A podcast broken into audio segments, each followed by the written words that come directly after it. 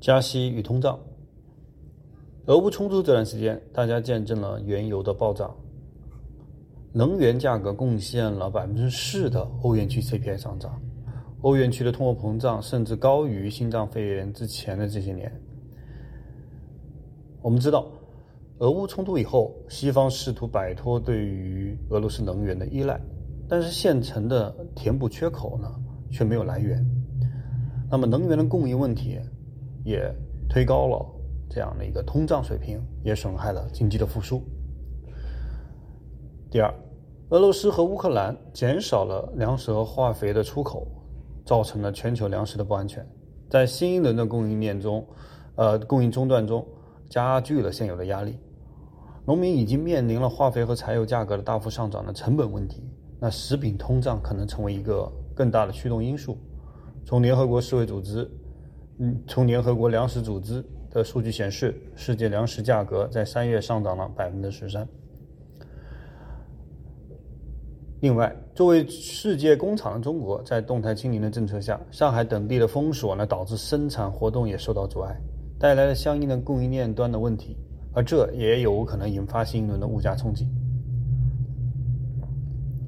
我们知道，较高的通货膨胀率呢，是由于嗯新冠疫情封锁后，供应链一直跟不上各不断变化的需求而导致。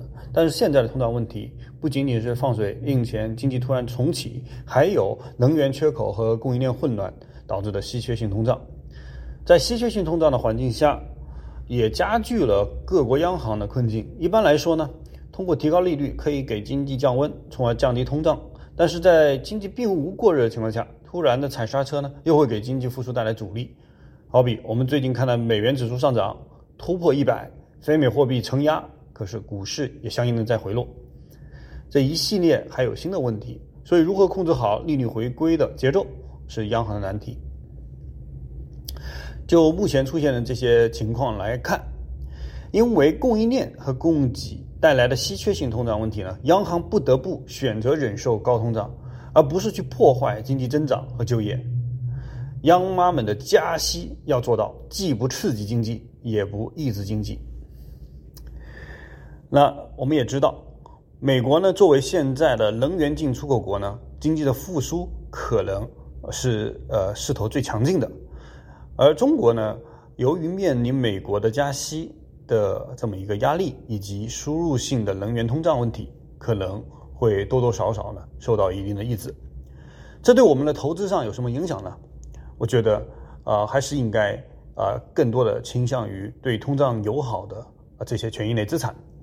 啊，在股市里面，我们认为呢，美国和日本的股市会是比较好的选择。谢谢。